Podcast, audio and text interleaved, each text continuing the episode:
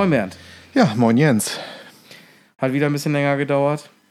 Ja, wir haben ja hier groß angekündigt, äh, ordentlich Folgen zu produzieren, aber ja, leider ist, äh, sind wir dem nicht nachgekommen. ja, wir haben ja leider auch noch so einen äh, Daytime-Job. Ja, einen Nebenjob, ne? Ja.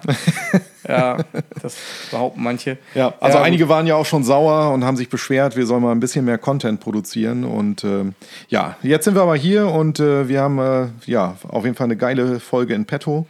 Ich hoffe, es wird geil. Das Thema ist auf jeden Fall super, aber dazu später. Ähm, warum hat es denn jetzt wieder so lange gedauert, Jens? Ja, beruflich, aber wir hatten ja natürlich auch bandmäßig und äh, so äh, viel um die Ohren. Auftritte gehabt. Mir ist besonders im Kopf geblieben das Ostfeast. Ja, ja, das war super. Genau, Grüße gehen raus an dieser Stelle an Wecker, an Amadee, Daniela und den Rest vom Orga-Team. Hat sehr viel Spaß gemacht, bei euch zu spielen. Ähm, ja, da haben wir eine Menge Bands gesehen, alle ganz unterschiedlicher Couleur, die Bands. Ja, das ist ja auch das Konzept des Ostfeast, dass äh, man wirklich ähm, Bands aus, aus verschiedenen, ja hauptsächlich Metal- und, und Rock-Spielarten dort ähm, ja, am Start hat. Und äh, da war wirklich alles vertreten. Ne? Von, äh, sage ich jetzt einfach mal so, Rock'n'Roll-Bands ähm, über, ja, wir waren die einzige Death Metal-Band, erstaunlicherweise. Und ähm, ja, dann gab es natürlich mit Eremit auch noch tonnenschweren Doom. Welche Bands sind dir denn so in Erinnerung geblieben? Ja, also Headliner waren ja SDI. Hatten wir ja selber auch schon mal gesehen. Ja, war halt SDI. Kann ich jetzt nicht äh, äh positiv oder negativ hervorheben. Ja, wobei das ja nur noch eigentlich äh, die Band Mr. SDI ist, ne? Also der, der Main Man, der auch auf den Cover-Artworks immer zu sehen ist. Genau. Haben noch kurz mit ihm gequatscht hinterher und so und äh, war auch ganz sympathisch. Ja, netter Typ. Ja. Ähm, ja, dann erinnere ich mich an Riot at the Moonshine Bar, die ja bei uns aus der Region kommen und äh, ich habe hab zwar immer wieder von denen gelesen und so weiter, aber ich habe mir was ganz anderes darunter vorgestellt. Das war eigentlich eine ganz coole Metal- Rockkapelle, kann man sagen. Ja, und auch eigentlich eine ganz souveräne Darbietung. Ne? Die, ja. Also ich finde ja immer neben der Musik auch immer so interessant bei Live-Konzerten, auch wenn das jetzt zum Beispiel Musik ist, die ich mir jetzt nicht den ganzen Tag reinpfeife, wie äh, die Band so auftritt und wie professionell. Und ich muss sagen, die haben das wirklich echt richtig gut gemacht, auch so in, in, in Bezug auf die Interaktion mit dem Publikum und so. Das fand ich schon richtig gut. Ja, hat auch einen guten Sänger, finde ich. Ja, wenn man melodischen Gesang hat, dann ja. muss man natürlich einen guten Sänger haben, aber ja, das war absolut Gibt's nichts zu gut meckern. gemacht. Ja. Ähm, Naujo als Gitarrist kenne ich natürlich auch schon ewig. Früher Gitarrist von Appendix gewesen, alte Thrash Metal Kapelle. Ja, fand ich, fand ich gut. Ja, sind noch andere Bands, äh, die, so, die du auf dem Schirm hast, noch so ja, von dem Abend? besonders positiv aufgefallen ist mit Tyler Leeds. Oh ja. Die haben, äh, ja, was ist das für eine Band? Was machen die so? Heavy Metal, Speed Metal, ja. kann man sagen? Ja, weiß nicht, auch, auch sehr rockig irgendwo, ne? Ja. High Energy Rock. Ja, kann man, ja, aber auf jeden Fall super cooler Sänger. Äh, junge Typen haben tierisch über die Bühne sind die gerannt und so. Also fand ich, äh, also die haben eine super Performance abgeliefert. Ja, also sehr, sagen, die haben sehr, viel, sehr viel Spielfreude an den Tag gelegt ja. und tolle Bühnenperformance und die hatten auch richtig Bock und, und ja, die haben auch die Leute ziemlich begeistert, muss man sagen. Ja. Und, und ja, mich inklusive. Ja, genau. Also ich habe auch äh, bin, wir sind ja auch hinterher hingegangen, haben gesagt, hier tolle Show und so weiter, ja. nette Jungs. Ich musste natürlich noch mit dem Gitarristen quatschen, weil er eine Gibson Explorer Custom hatte. Und, naja, gut, äh, nach dem x-ten Bier war man natürlich, natürlich wieder sehr enthusiastisch auch unterwegs und so. Aber das ist ja gerade geil. Und ja, ja, äh, nein, das war aber auch absolut ehrlich gemeint. Äh, ich finde, wir haben da ein paar tolle Bands gesehen, muss man sagen. Ja. Dann haben wir noch Eremit gespielt. Ja, das war natürlich auch also ich, ich, ich muss ganz ehrlich sein, das ist jetzt nicht Mucke, die ich mir so tagsüber reinpfeife, vor allem jetzt nicht bei diesem geilen Wetter. Ähm, aber es war schon interessant. Also die ganze Bühne, ähm, wie kann man sich das vorstellen? Die ganze Bühne war erstmal eingenebelt. Man konnte kaum sehen, dass da irgendwelche Musiker überhaupt irgendwas machen. Äh, dann haben die natürlich tonnenschweren Doom gespielt. Und ähm, ich kann mich noch daran erinnern, dass sie so ein äh, original geschmiedetes Riesenschwert auf der Bühne hatten. Richtig. Ja, und das war auch das Einzige neben dem Sänger und Gitarristen, genau. was man sehen konnte. Ich bin extra hinter die Bühne bin ich gegangen und habe geguckt, ob die überhaupt einen Drummer haben, weil man den einfach nicht sehen konnte. Aber die hatten tatsächlich einen echten Drummer. Ja, ja. Ja, ähm, gut. Ja, ab und zu kam dann auch noch ein Typ mit der Trompete nach vorne und so. Ja, also es hatte schon was, ne? muss man ganz ehrlich sagen. Vielleicht kommt das auch auf den, auf den Rahmen an. Äh, das ist jetzt keine Partymusik, würde ich sagen. Ne? Nee. Das ist eher was für die für die Beerdigung, würde ich sagen. Kann man so sagen, ja. Aber das soll ja auch wahrscheinlich so sein. Ich denke auch. Auf ja. jeden Fall trotzdem auch, auch eine gute Band, die ihre Sache sehr, sehr professionell und, und wirklich sehr gut gemacht hat. Und ja, das Ganze drumherum war super. Das Ostfeast, also wer das nicht kennt, in Osnabrück ähm, findet jährlich statt. Wenn ihr da äh, irgendwo in der Nähe wohnt oder irgendwie Interesse daran habt, also wir können es nur empfehlen, da hinzufahren. Das ja. ist wirklich mega, eine tolle Atmosphäre, auch eine tolle Location mit dem Hyde Park, muss man ja sagen. Und ähm, ja, es lohnt sich auf jeden Fall. Als Band wird man da super behandelt. Also man kann sich natürlich auch als Band da bewerben. Und äh, Wecker ist ein super Gastgeber. Das muss man ganz ehrlich sagen. Das ganze Team war top. Und äh, wir hatten natürlich auch nach unserer Show noch einen Riesenspaß, vor allem dann nachher im Hotel. Ne? Vielleicht kannst du da noch mal kurz erzählen, was da denn los war. Ja, äh, also wer uns auf den Social Media Kanälen folgt, der wird das schon gemerkt haben. Wir haben äh, im Hotel dann noch Olaf den Flipper getroffen. Also den äh, von, den, von den Flippers eben. Ja, eigentlich der Main Man von den Flippers. Ja, ne? ja, der Gitarrist und Sänger. Und äh, ja, eigentlich, was ich einfach kurz skurril fand, wir sind ja erst in das Hotel rein, haben uns dann angemeldet und da saßen da irgendwelche Hip-Hop-Typen da irgendwie rum, die dann uns so kritisch beäugten und äh, uns dann fragten, na, seid ihr eine Band? Wo habt ihr denn aufgelegt? Mhm, genau. haben wir die erstmal ausgelacht. aufgelegt? What? Ja, nee, wir haben selber gespielt. Ja, und dann haben die, äh, äh, äh, ja, aber wir sind halt in der Szene einfach nicht drin, in dieser Hip-Hop-Szene. Und äh, äh, die haben dann so abfällig dann so ein bisschen erwähnt, so, äh, da hinten ist der Olaf der Flipper. Ja, und du natürlich sofort hin, ne? das weiß ich noch. Ja, sag mal hier, du bist auch dieser Flipper-Typ, ne? Das war dein Originalton. Habe ich nicht Chef-Flipper gesagt? Nee, Chef-Flipper hast du nicht gesagt. Du hast gesagt, du bist hier doch, du bist doch hier dieser Flipper-Typ. Und ich, also während du das gesagt hast, dachte ich schon, äh, jetzt kommt gleich eine mega Ansage hier, macht euch mal vom Acker und wir wollen hier nicht gestört werden. Dazu muss man sagen, der saß dort mit seiner Tochter und zwei Leuten von der Zeitung. Und ähm, ich dachte, der jagt uns da gleich vom Hof, weil in der Hotellobby saß sonst niemand mehr und die saßen da halt in gemütlicher Runde. Er hat da seinen, seinen Weißwein getrunken. Äh, aber dem war nicht so. Nee, stattdessen war der total freundlich. Ich meine, bei meiner charmanten Art zu fragen, da kann man doch auch einfach freundlich sein. Natürlich. Und gerade, ähm, gerade heraus, würde ich sagen. Wenn da irgend so jemand ankommt mit drei Atü auf dem Kessel, wir haben dann nur unsere Sachen schnell abgeliefert und sind dann sofort mit allem Mann runter und haben dann mit ihm, ich weiß nicht, stundenlang noch gequatscht. Ja, auf jeden Fall noch drei Stunden waren das mindestens.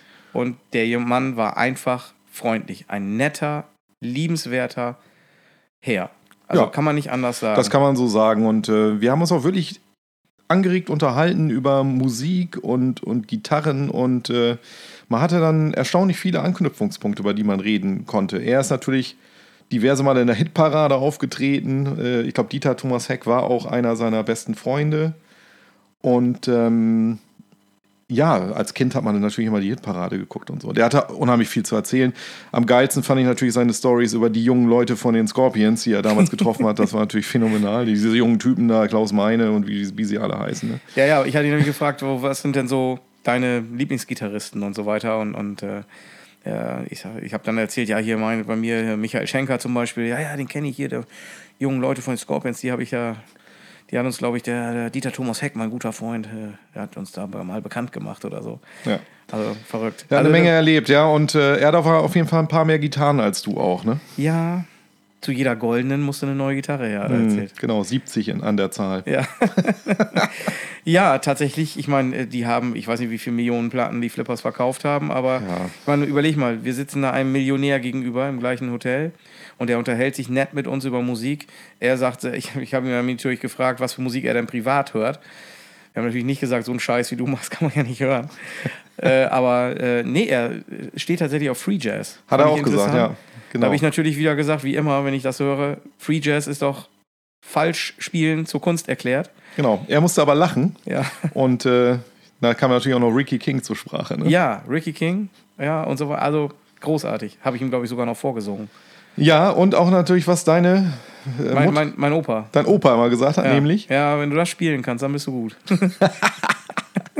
hat er sich schlapp Ja, es war auf jeden Fall ein großartiger Abend und äh, da hat man wieder gemerkt, wenn man sich gegenseitig mit Respekt äh, begegnet, weil wir haben uns nicht über ihn lustig gemacht. Er hat uns nicht für irgendwelche äh, Id- Metal-Idioten gehalten, sondern wir haben uns ja einfach auf Zumindest hat Augen er uns das nicht spüren lassen. Nein, aber wir sind wir haben schon so auf Augenhöhe war das Gespräch so und äh, das Highlight war natürlich, als er dann irgendwie für fünf Minuten verschwunden war und dann mit einem ganzen Arm voll voll Bierflaschen dann wieder ankam. Ne? Das Ja, wer kann das von Highlight. sich behaupten? Wer kann das von sich behaupten? Und da ist mir auch wieder aufgefallen, deswegen macht man die Scheiße auch. Ne? Ja. Natürlich die Auftritte und natürlich der ganze Spaß abseits der Bühne und äh, der war natürlich auch beim Ostfeast wieder da. Ja. Du hattest ja auch noch, äh, bist ja auch noch fremdgegangen musikalisch, ne? Da kannst du auch noch mal ganz kurz was zu sagen. Ach so, ja, genau. Das war einer der Gründe, weshalb wir vielleicht auch ein bisschen hinten dran sind mit, mit Folgen für einen Podcast. Ich musste ganz viel Gitarre üben, weil ich nämlich bei unseren äh, Kollegen von Phantom Corporation ausgeholfen habe bei einem Auftritt. Und ähm, ja, da musste ich mir mal eben schnell so ein Set auf, drauf schaffen. Habe ich natürlich gerne gemacht. Ich meine, konnte man auch schlecht Nein sagen, wenn schon Ulf auch bei uns Bass spielt und auch Mücke schon bei uns getrommelt hat. Kann man natürlich nicht sagen, nee, mache ich nicht. Nee, da konnte man wenigstens mal was zurückgeben auch. Ja, genau. Und es hat Spaß gemacht mit den Jungs. War cool. Und an dieser Stelle sei nochmal erwähnt, demnächst kommt auch das neue Album raus von Phantom Corporation. Genau, es gab, glaube ich, schon ein ähm, Lyric-Video. Ne? Ja, und es gibt auch schon äh, ein, äh, tatsächlich ein, ein richtiges Video. Genau, ja. No Tomorrow, glaube ich, heißt der Song. Ja, genau, ja, auf den Dächern von, über den Dächern von Bremen auf jeden Fall. Mhm. Ja, habe ich mir letztens angeguckt, cooles Video, geiler Song. Also wer auf, äh, auf Crust, Metal, Thrash, Death Metal, also das ist eigentlich die perfekte, perfekte Mixtur. Ähm, wer auf so eine Mucke steht, sollte auf jeden Fall mal anchecken. Ähm, ja, Phantom Corporation. Ja, richtig geil. Solltet ihr euch Ja. auf jeden Fall reinziehen. Wird mit Sicherheit auch jetzt demnächst, ich weiß ja nicht, wann diese Folge rauskommt, aber wird mit Sicherheit auch schon überall zu hören sein teilweise und wird dann auch mit Sicherheit schon in den einschlägigen, einschlägigen Gazetten ähm, gut besprochen werden, denke ich. Da gehe ich ganz stark von aus. Wo wir gerade bei Cross-Promotion sind, ich muss natürlich auch noch Werbung machen für Temple of Dread. Natürlich. Ja, also das kann ich natürlich nicht, äh, nicht sein lassen. Ähm, auch da ist, liegt bald ein neues Album an. Äh, Beyond Akron wird es heißen. Und ich denke, auch das wird den meisten Leuten, die hier zuhören, gut gefallen. Ja, da bin ich mir ziemlich sicher. Ich glaube, das wird ordentlich Eindruck hinterlassen, das Album. Äh, auch da gab es schon einen Song, ne? Äh, ja, genau. Und zwar ein äh, Song, wo ich gemeinsam mit Marc Rewe singe. Genau, Mark Rewe von, äh, ja, man kennt ihn von, von Morgoth auf jeden Fall noch. Und äh, ein sehr geiler Song und ähm, ja, solltet ihr auch mal anchecken. Aber ich gehe mal ganz stark davon aus, dass die meisten, die hier den Podcast hören, auch natürlich äh, Temple of Dread kennen. Ja, richtig. Der Song heißt The Plague. Ja, Ja, hört es euch an. coole Nummer und das Album wird auf jeden Fall durch die Decke gehen. Naja, Ja, ich bin mir da ziemlich sicher. Da, da wird einiges gehen. Aber gut, äh, ich bin natürlich auch nicht der, der Hellseher vor dem Herrn, aber doch, ich glaube schon. Ich glaube, dass da was geht. Das ist ein tolles Album, gut produziert, geile Songs, tolles Artwork und ähm, da, da wird was gehen. War, Schauen wir mal. Würde mich natürlich freuen. Aber wir sind ja jetzt nicht hier, um die ganze Zeit nur über uns zu quatschen, sondern wir machen jetzt zum ersten Mal das, was man eigentlich schon von Anfang an von uns vermutet hätte. Wir sprechen endlich über die Band, ohne die wir hier wahrscheinlich nicht sitzen würden. Ja, auch eine wahrscheinlich der Bands, die uns wirklich am meisten beeinflusst hat und die uns persönlich auch musikalisch sehr am Herzen liegt, nämlich Autopsy. Tada! Endlich reden wir über Autopsy. Wir reden über Autopsy. Und zwar, wir werden tief eintauchen in Cover-Artworks, sicherlich auch Lyrics, äh, in die Produktion und natürlich die große Frage nochmal beantworten, wer spielt eigentlich Bass auf welchem Album? Ja, das weiß man immer nicht so genau. Doch, ja, weiß man eigentlich schon, aber es sind halt meist andere. Ja, wir wollen natürlich auch so ein paar Stories erzählen, ähm, wie wir mit der Band in Berührung gekommen sind, was wir auch an Autopsy so schätzen, warum die Band so besonders für uns ist. Und ähm, Jens, fang, fang du doch mal an. Äh, wo und wann bist du denn mit der Musik von Autopsy in Berührung gekommen? Da kann ich ganz klare Antwort drauf geben.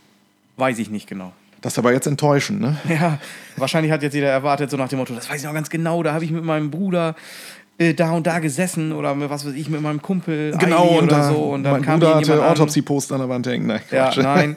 Äh, ich weiß es ehrlich gesagt nicht genau. Also mir war die Band eigentlich immer bekannt. Ähm, seitdem ich äh, Metal höre, sag ich mal, oder seitdem ich Death Metal höre. Ähm, ich weiß auch gar nicht, was das erste Album war, das ich bekommen hatte. Ich vermute mal, Mental Funeral war wahrscheinlich dann das erste Album, was ich tatsächlich bewusst gehört habe. Mhm.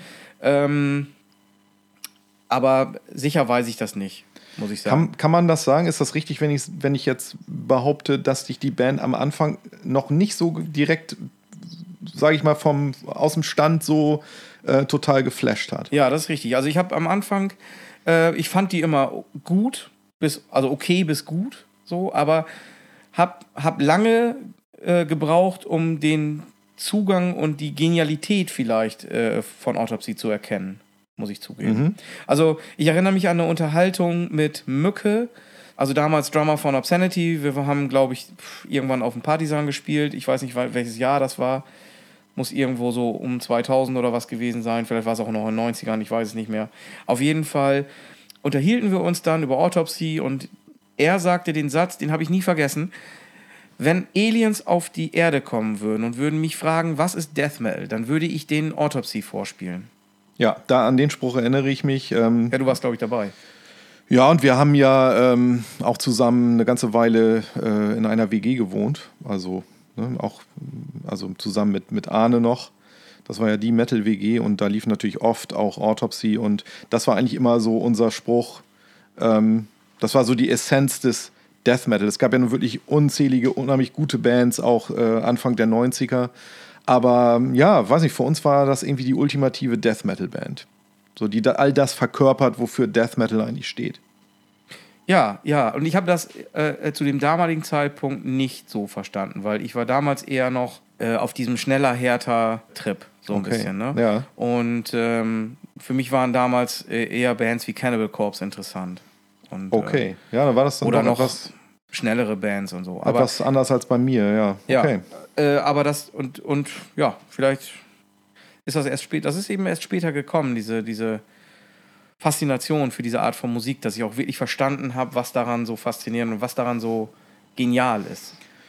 Ja, dazu muss man sagen, dass die Band eigentlich auch immer anders war als das, was man sonst so zu hören bekommen, bekommen hat. Ne? Da kann man ja auch nachher nochmal ins Detail gehen, wenn es um die Produktion geht, weil das war ja so ein, so ein Punkt, wo sich immer viele dran gestört haben. Die Band klang anders als viele der Florida und auch der Schweden-Bands. Ja, das stimmt. Und, und äh, nicht nur das, insgesamt war der ganze Vibe ein anderer. Man hatte immer das Gefühl, finde ich, dass, äh, ähm, dass die alles sehr sloppy gespielt haben und da ging es ja nicht um Akkuratheit und so, sondern da war was anderes wichtiger. Da war die Attitüde irgendwie wichtiger und so. Ja, obwohl das kann man eigentlich gar nicht so sagen, finde ich. Okay. Aber gut, können wir später noch drauf eingehen. Wir gehen ja nachher noch ins Detail. Ja. Ähm, Wann ja. hast du denn das erste Mal Autopsy gehört? Das weiß ich noch ganz genau. Also das ist natürlich ewig her. Ähm, ich habe damals im, äh, im, im Radio habe ich eine ähm, Sendung entdeckt und zwar war das ähm, ja so, dass wir eben, weil wir so ziemlich nah an der, an der holländischen Grenze wohnen, äh, habe ich auch ähm, den einen oder anderen Holland-Sender reinbekommen und äh, da habe ich durch Zufall irgendwann mal eine Sendung namens äh, Fahrers Fürwerk entdeckt durch Zufall. Einfach nur, weil man da rumgeschaltet hat. Da musste man natürlich erstmal rausfinden, äh, wann läuft die, wann fängt diese Sendung eigentlich an, weil ich hatte da mitten reingeseppt. Und äh, irgendwann, ich weiß gar nicht, ob ich es über, über das Fernsehprogramm, die Fernsehzeitschrift, da stand, glaube ich, das Programm drin. Da hatte ich dann rausbekommen, okay, das lief dann irgendwie einmal in der Woche von, was weiß ich, von acht bis neun oder so.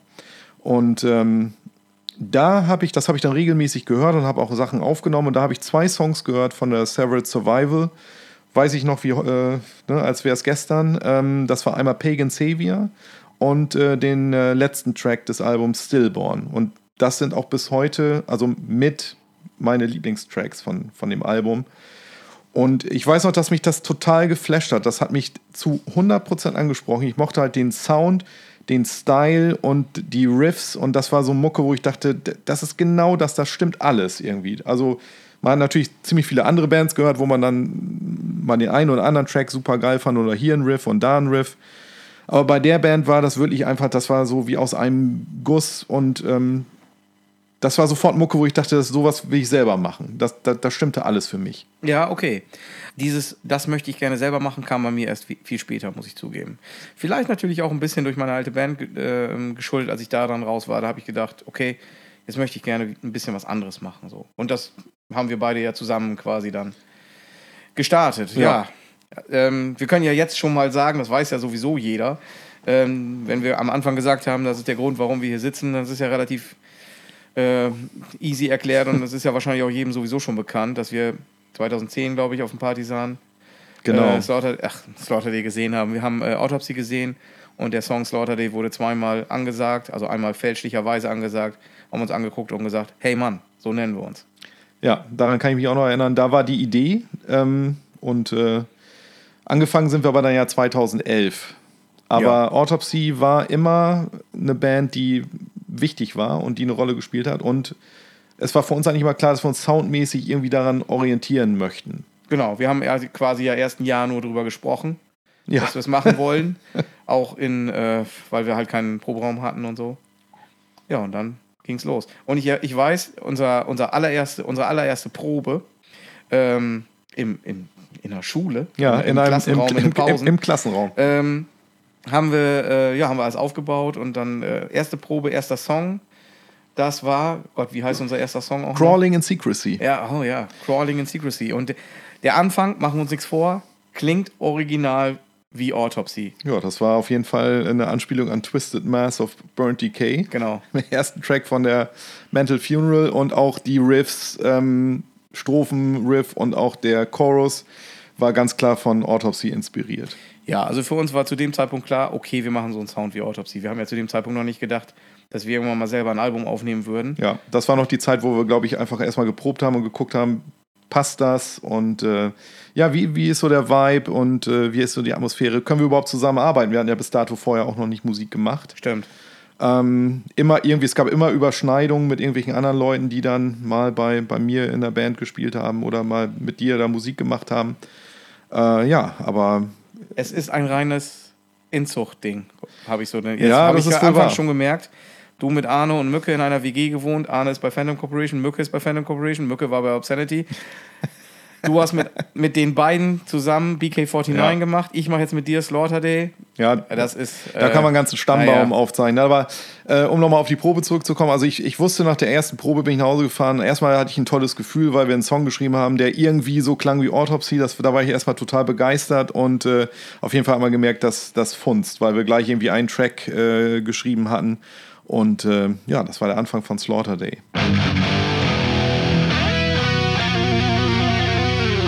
Ja, also ähm, Several Survival habe ich mir, glaube ich, ähm, oder ist in Europa, glaube ich, erst 91 erschienen, 89 schon in den USA. Ich hatte schon immer von der Band gelesen, fand den Namen cool und dachte, ey Mann, äh, das ist bestimmt super. Damals hat man ja nur in Katalogen rumgeblättert und anhand, anhand des Namens und des Cover-Artworks gedacht, Alter, das ist bestimmt voll die geile Mucke. Und äh, ja, Internet und so war ja nicht, Spotify auch nicht.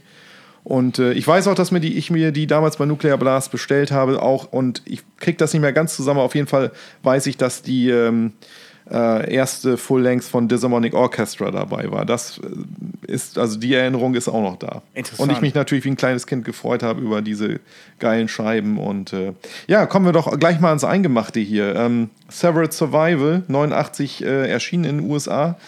Ähm, ja, was, was gibt es dazu zu sagen von deiner Seite? Ja, also zunächst mal, äh, wir können gleich über das Cover äh, erstmal reden, über das Layout. Ja. Also, äh, beziehungsweise über das, über das, äh, äh, ja, das Cover an sich. Es, das, es, gibt ja zwei Cover und das hat ja einen Hintergrund. Das äh, Originalcover ist, ist ja von Ken Matthew gezeichnet worden oder gemalt worden und ist dann ja, der Zensur zum Opfer gefallen, muss man sagen. Ja, ich meine, aus heutiger Sicht natürlich total lächerlich, wenn man sich das anguckt. Also da habe genau. ich schon, da muss man sagen, da hat man bestimmt schon Schlimmeres gesehen. Damals war die Darstellung wahrscheinlich hat gereicht. Da sieht man mal, was das für Zeiten waren. Da konnte man äh, mit solchen Bildern noch die Leute völlig schockieren.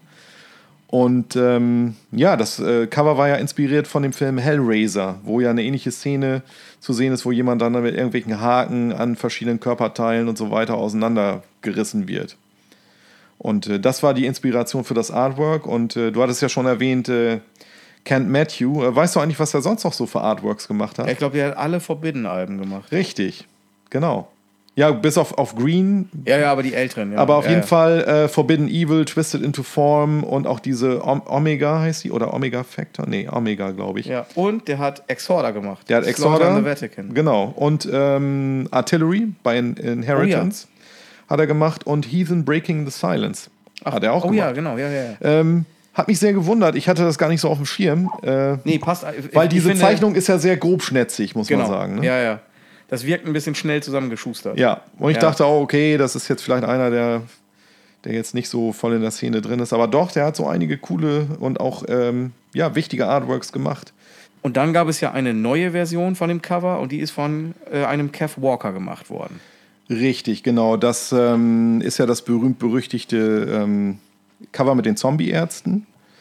Und ähm, ja, das ist auch ganz interessant. Erstens, äh, oder der Grund war natürlich, dass für den europäischen Markt äh, neues Cover her musste. Peaceville hatte wohl so einige Probleme mit dem äh, zensierten Artwork und äh, in Europa wollte man natürlich dann etwas auf Nummer sicher gehen und ähm, ja, kam dann eben mit dem neuen Artwork, was die Band übrigens äh, nichts gekostet hat, weil ähm, der Peaceville-Gründer Hemi wohl irgendwie mit dem befreundet war, mit diesem Kev Walker. Und die Band war happy, hatte da natürlich ein zweites Artwork. Und äh, die Idee kommt laut äh, Chris Reifert von einem 13-jährigen Freund der Band damals äh, namens äh, Spike. Man, man jammte wohl in, in, in dessen Garage. Und äh, der hatte mal diese Sache gezeichnet mit den Zombie-Ärzten. Und das war die Vorlage tatsächlich für das zweite Artwork, welches dann Kev Walker äh, ähm, ja, angefertigt hat. Ja, kennt heute jeder. Ja, legendär. Welches findest du besser? Äh, ich finde tatsächlich das äh, ähm, zweite, also die zweite Version besser, die von Kev Walker. Ja, sehe ich auch so. Das andere ist natürlich sehr ikonisch, aber ja, das zweite eigentlich auch. Ne? Und äh, es hat natürlich mehr Details und, und mehr Farbe und sieht cooler aus, muss ich auch sagen. Ja. Aber jetzt haben wir nur über das Äußere gesprochen, lass uns doch über die Musik sprechen. Ja. Also, oder zunächst einmal, also das Album ist ja 89 rausgekommen. Du hast ja gerade schon gesagt, in, in äh, Europa, glaube ich, später, ne? Mhm, genau, 91. Interessant finde ist ja, äh, wer hat da Bass gespielt? Und das war kein geringerer als ein gewisser Steve DiGiorgio. So ist es. Der hat da den Session Bass bedient. Auf dem äh, Backcover ist allerdings ein gewisser Ken Sorvari äh, aufgeführt. Ähm, und äh, ja, der war tatsächlich wohl zu dem Zeitpunkt, also nachdem äh, Steve DiGiorgio die Bassspuren eingespielt hatte in der Band, war natürlich dann äh, dementsprechend auch auf dem Backcover aufgeführt als Bandmitglied. Danach hatte man aber gemerkt, es haut nicht hin. Das ist so ein bisschen wie diese Geschichte mit John Hand, der ja die äh, zweite Gitarre auf äh, Scream Bloody Gore ähm, gespielt haben soll. Auch da hat man Fotos gemacht. Er sollte dann oder war in der Band. Danach hat man dann gemerkt, es haut einfach nicht hin und dann hat er letztendlich keinen einzigen Ton jemals irgendwie für Death gespielt. Ja, Zumindest auf irgend irgendwelchen Alben. ja. Wobei der Ken Sorvari, glaube ich, auf dem Cri- Critical Mass Demo gespielt hat. Ähm, das kann sein, ja. Es gibt auch tatsächlich Proberaumaufnahmen, da sieht man ihn, ja. Da ist er tatsächlich auch, also der muss wohl auch mit der Band geprobt haben, aber auf Dauer, ob das persönlich, wahrscheinlich hat es persönliche Gründe gehabt. Wer weiß. Äh, auf jeden Fall hat es nicht hingehauen, er ist dann nicht in der Band geblieben. Es gibt ja sowieso äh, zig Compilations von, von Autopsy, wo dann irgendwelche Rehearsal-Aufnahmen drauf sind, Live-Aufnahmen und Pipapo. Äh, da steige ich auch nicht mehr durch. Nein, es gibt auch unzählige. Live-Aufnahmen. Vieles wurde auch mehrfach verwurstelt als Bonus äh, für irgendwelche Re-Releases. Dann gab es es auf, auf Vinyl, auf 7-Inch und teilweise sind das natürlich die gleichen Geschichten oder nochmal separat auf eine einzelne CD gepresst. Ja, naja, auf jeden Fall ähm, kommen wir mal zum, zum Sound. Also ich würde noch ganz gern fragen, hat Steve DiGiorgio da auch, der spielt ja gerne mal einen Fretless Bass, hat Ja. er den da auch benutzt? Ja, würde ich sagen, klingt auf jeden Fall nach Fretless. Ja, ich habe mich das auch gefragt. Es klingt so, Mhm. ja, aber ob der den da wirklich benutzt hat, weiß ich nicht. Konnte ich nicht rausfinden. Äh, nee, dazu habe ich auch keine Infos gefunden. Aber für mich klingt das wie ein Fretless-Bass. Ja, stimmt. So, weil, Bass- weil das natürlich eine sehr eigene Art ist, die Töne zu ziehen und das hört man auf dem Album ja mehr als deutlich. da kommen wir Ja, sicherlich also- gleich noch drauf. Ja, der, der Bass hat so einen eigenen Sound, das stimmt wohl. Also Ja. den finde ich auch merkwürdig auf dem Album, muss ich sagen. Ja, also der Bass ist auf jeden Fall sehr dominant. Da sind wir ja schon mitten beim Sound. Ähm, ich finde, also ich kann auf jeden Fall schon vorab schon mal sagen, dass ich den Sound mega geil finde. Aber es ist natürlich auch eine Zeit gewesen, wo ähm, man natürlich oder wo die Produzenten natürlich mit dem Death Metal Sound noch teilweise zu kämpfen hatten. Und, äh, aber das macht gerade den Charme aus, weil natürlich ganz interessante und, und auch sehr eigenständige ähm, Sounds zustande gekommen sind.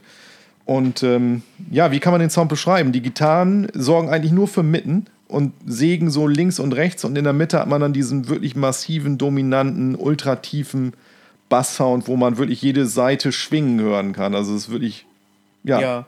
Gitarren klingen so ein bisschen kratzig, finde ich. Äh, weiß ich nicht. Ähm, klingt, klingt teilweise wie so ein Transistorverstärker an einigen Stellen, finde ich. ja. Für mich klingt das wie ein Marshall, den man irgendwie, wo man die Mitten voll aufgerissen hat. Ja, oder der so ein bisschen leicht übersteuert ist. Ja, so, keine genau. Ahnung. Ja, das kommt dem ganz nah. Ja, aber nun ja, also produziert ist das Album ja von ähm, John Marshall. Genau. Und John Marshall ist dem einen oder anderen vielleicht ein Begriff. Der hat nämlich tatsächlich bei, mal bei Metallica gespielt. Allerdings nur ausgeholfen. Der war nämlich mal Roadie von Metallica.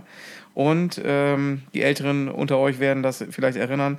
James Hetfield hat ja äh, mal einen Unfall gehabt mit dem Skateboard, sich den Arm gebrochen. Und da ist John Marshall als Roadie dann eingesprungen und hat für ihn dann die Gitarre übernommen. Nur nur die Gitarre und also ich habe damals, ich weiß noch, ich habe Bilder gesehen, wie James Hetfield da dann mit dem, Mit dem Gipsarm, mit dem ne? Gipsarm und dann mit dem Mikro in der Hand da Ja. auf der Bühne steht, während John Marshall dann halt die Gitarre bedient. Ja. Und Das ist genau der Typ. Das ist der Typ. Und zwar hat er ihn nicht nur einmal ersetzt, äh, nach dem Skateboard-Unfall, sondern auch noch äh, das zweite Mal, wo James Hetfield diesen Pyro-Unfall hatte. Stimmt, das war aber viel später, ne? Das war später, das war 92. Also der, der Skateboard-Unfall war 86, der Pyro-Unfall äh, 92. Da ist James Hetfield zu nah an irgendwelche Pyros auf der Bühne oder stand falsch, war zu nah an den Pyros dran und hat sich dann irgendwie äh, den, den Arm oder die Hand verbrannt. Ja, da gibt es ja Live-Aufnahmen von. Ja, Klingt auf jeden Fall sehr merkwürdig. Man sieht nur, wie irgendwie Flammen hochgehen und auf einmal so. Hört man. Ja, ja. Ja, auf jeden Fall ganz schön übel. Und ähm, ja, auf jeden Fall hat John Marshall ihn auch da ersetzt. Und John Marshall hat auch äh, einige Alben ähm, für Metal Church auch eingespielt und war deren Gitarrist. Stimmt, er ist für Kurt Vanderhoof, glaube ich, eingestiegen. So ist es. Ja, das ist irgendwie alles eine Suppe. Das ist eine Suppe. Ich, Ja. Was mich interessiert hat, war natürlich, John Marshall hat da noch irgendwas anderes produziert. Und äh, was er noch gemacht hat, war das erste ähm, Sadus-Album, Illusions. Dann hat er äh, auch diverse Alben, also die etwas härteren Alben von Hex produziert. Und ähm, ja, das war, glaube ich, so produzentenmäßig, hatten wir gesagt, Metal Church. Und er hat tatsächlich auch ganz am Anfang bei Blind Illusion gespielt. Ach, tatsächlich. Mhm. Wow. Dann scheint er auch so schlecht nicht zu sein. der scheint so schlecht nicht zu sein. Umso interessanter fand ich, dass das gerade der für diesen unfassbaren Sound da verantwortlich ist. Ja. Ne? Weil Under Underground-Jäger geht es ja nicht. Und ähm, ja, aber wie gesagt, ich mag diesen Sound und äh, diesen massiven Bass-Sound und ähm, ja, ich, ich finde, das macht ganz viel von der Stimmung des, des Albums auch aus.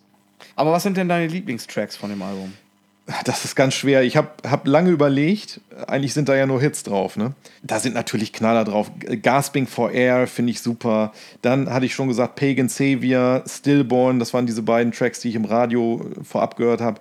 Äh, nicht zu vergessen Critical Madness mit dem äh, allseits bekannten Okay, I'll Do It. Ja, von einigen Bands kopiert. Wir haben es ja auch geklaut. Ähm, ne? auf, auf dem Song Abattoir. Eigentlich könnte ich jetzt sagen alle, aber das sind so die Songs, die mir besonders am, am Herzen liegen. Service for Vacant Coffin ist auch mega, ja, es, es, es ist schwierig. Ja, also ich finde natürlich die Klassiker äh, Chart Remains und äh, Ridden with Disease, finde ich natürlich, Ja. äh, sind die besten Songs meiner Meinung nach. Den, Ähm, den haben wir mal gecovert tatsächlich. Ja, mit BK49. habt ihr den Richtig, ja, ist Genau. leider nicht auf dem Album gelandet. Ähm, das, ich weiß gar nicht, sollte, glaube ich, für eine Split oder so wollten wir das, glaube ich, noch verwenden, aber dazu ist es nie gekommen. Und äh, ja, wir haben den Song Ridden with Disease gecovert und ähm, hat auf jeden Fall sehr viel Ja, Spaß gemacht. Killer. Wie gesagt, das ist schon fast äh, Ketzerei, sich da einzelne Songs rauszupicken. Und wie, Chart Remains, die erste Zeile. Du weißt, wie sie heißt. Ja, ich weiß nicht, die erste oder die zweite ist es, glaube ich. Unser Kumpel Bussi, der ähm, hat an einer Stelle und damit, seitdem höre ich auch leider nichts anderes mehr, an, äh, in, äh, genau an dieser Stelle. Äh, da singt Reifert dann Bulle, Bulle, Bäh. Ja, das behauptet zumindest Bussi. Ja, äh, leider höre ich das jetzt immer, wenn ich die Scheibe reinwerfe und den Song höre. Ja, tatsächlich sind die ersten beiden Zeilen Burning from the inside out. Ja. Bloody foams booze from your mouth. Smell the putrid stench of filth as it burns you to your death. Ja. Jetzt muss man sagen, wenn Reifert da rumbellt und so, dann kommt da natürlich auch mal sowas raus wie Bulle Bulle Bäh. Ne? Bulle Bulle Bär. Aber gut. Gibt es sonst noch was zu dem Album zu sagen? Ja, nur, dass es super ist. Richtig. Jeder sollte das in seiner Sammlung haben. Zumindest jeder, der Death Metal hört. Und äh, ja, ein totaler Klassiker auf jeden Fall. Ähm, äh, wie würdest du das denn sehen? Reifert hat ja nun vorher bei äh, Death gespielt, hat das legendäre Scream Bloody Gore Album eingetrommelt. Dann ging es ja nicht weiter für Evil Chuck und äh, Chris Reifert, weil äh, Chuck, glaube ich, wieder nach Florida wollte und ähm, Reifert kam mit dem Klima nicht klar in äh, Florida und wollte dann äh, wieder, ja, oder wollte in Kalifornien bleiben. Ja, da gab es ja auch Heimweh. Heimweh gab's? Habe ich mal irgendwo gelesen. Ja, also ich habe nur das, das, äh, das, das Klima. Ich meine, das, das klingt natürlich cooler als Heimweh. Ja. Ne? Also Chris Reifert hat kein Heimweh. Hallo, das, das geht nicht. Nee, ich glaube aber Evil Chuck wollte Evil Chuck. irgendwie nicht. ja, gut, bei dem könnte ich mir das vorstellen. Ja. naja, auf jeden Fall äh, haben sich die Wege ja getrennt. Ähm, wie siehst du das im Kontrast zu Scream Bloody Gore? Gibt es da Parallelen oder ist das eine ganz andere Nummer jetzt? Ja, also äh, ähm, die, die erste Death wirkt natürlich viel aufgeräumter vom Sound her. Und ähm, aber ja, also das Drumming ist schon ähnlich, finde ich, wenn man mal genau hinhört. Aber der Sound ist natürlich komplett anders. Ja. Daher wirkt das vielleicht auch alles ein bisschen anders. Ähm, natürlich ist Chuck auch ein Ausnahmegitarrist gewesen. Ne, wobei man, glaube ich, Danny Corrales und Eric Cutler auch nicht unterschätzen darf, was Nee. das angeht. Die haben halt einen komplett anderen Stil, aber die haben es meiner Meinung nach wie kein anderer oder wie wenige andere drauf, ganz ähm, auf Englisch sagt man eerie Melodies. Ich weiß nicht, wie sagt man das auf Deutsch? So, so, ähm, ja, so, Ja, so un unheimliche, Unheimliche- dü düstere Genau. Melodien irgendwie zu fabrizieren. Ja, genau. Also, und, und das finde ich eigentlich generell beim Autopsy Sound immer so faszinierend. Ja, das sehe ich genauso. Also, ähm, ja, jetzt gehen wir natürlich schon ziemlich ins Detail. Äh, die beiden haben ja auch einen ganz unterschiedlichen Solo-Stil. So Danny Corrales mit seinen, ist ja so ein, so ein Wawa-King, ne? der benutzt ja sein Wawa-Pedal wie nichts Gutes. Und ich würde die Soli als, als Psychedelic bezeichnen. Ne? Ja. Das ist dann immer einmal kreuz und quer das Griffbrett, aber natürlich irgendwie immer sehr cool.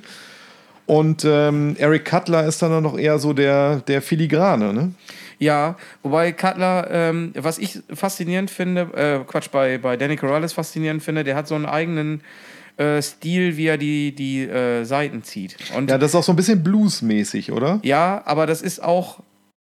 Ähm, ja, schwer zu sagen. Also, das ist. Ich, also, ich habe ja öfter mal schon versucht, das irgendwie so nachzumachen, damit das so ein bisschen fies klingt. Aber bei mir, ich krieg das einfach nicht so hin. Bei mir klingt das einfach immer zu singend, wenn ich, wenn ich so ein, so ein Vibrato mache, Mhm. beispielsweise. Es klingt dann halt bei mir immer so äh, eher schön und, und bei ihm klingt das halt fies. Ja, aber weißt du, woran das liegt? Du musst erstmal. Ne? Nein, du musst erstmal den riesen Bong rauchen. Ja, wahrscheinlich. ja. Äh, Der, ich meine, der spielt ja auch seit 100 Jahren seine blaue, äh, äh, ich weiß gar nicht, was für eine Gitarre das ist. Ich, ich, ich habe keine Ahnung, weiß ich nicht. Aber ich, klar, die, die schon auf dem äh, Backcover von der Severed äh, Survival abgebildet ist. Ja, ja. Und ja, die spielt er heute noch. Ja, die spielt er heute noch. Ja, muss für eine Killer-Gitarre sein. Ich weiß gar nicht, was für eine Marke das ist, aber. Ja, oder ist halt sehr sparsam. Oh, ja, oder das. Oder er gibt sein Geld für andere Sachen aus. Seine Frau sagt wahrscheinlich, du hast doch schon eine Gitarre. Ja, stimmt wieder, Ja, auf jeden er Fall. Hat ja, Er, er hat ja vor der, vor der Aufnahme der ersten Scheibe aufgehört mit dem Crack-Rauchen. ja, das fand ich auch sehr interessant, die Story. äh, auf jeden Fall eine gute Entscheidung. Ja, das glaube ich auch. Naja. Na gut, ähm, ja, ich glaube, dann sind wir soweit durch, ne? Mit Sarah's Ja, Survival. reden wir über Mental Funeral. Mental Funeral, oh Mann, ja. Mein persönliches Highlight, muss ich zugeben. Obwohl, ja, eigentlich kommt ja noch Retribution for the Dead vorher, ne? Ach so, ja, okay. Reden wir über die EP, bitte. Die, die, die nehmen wir noch mit.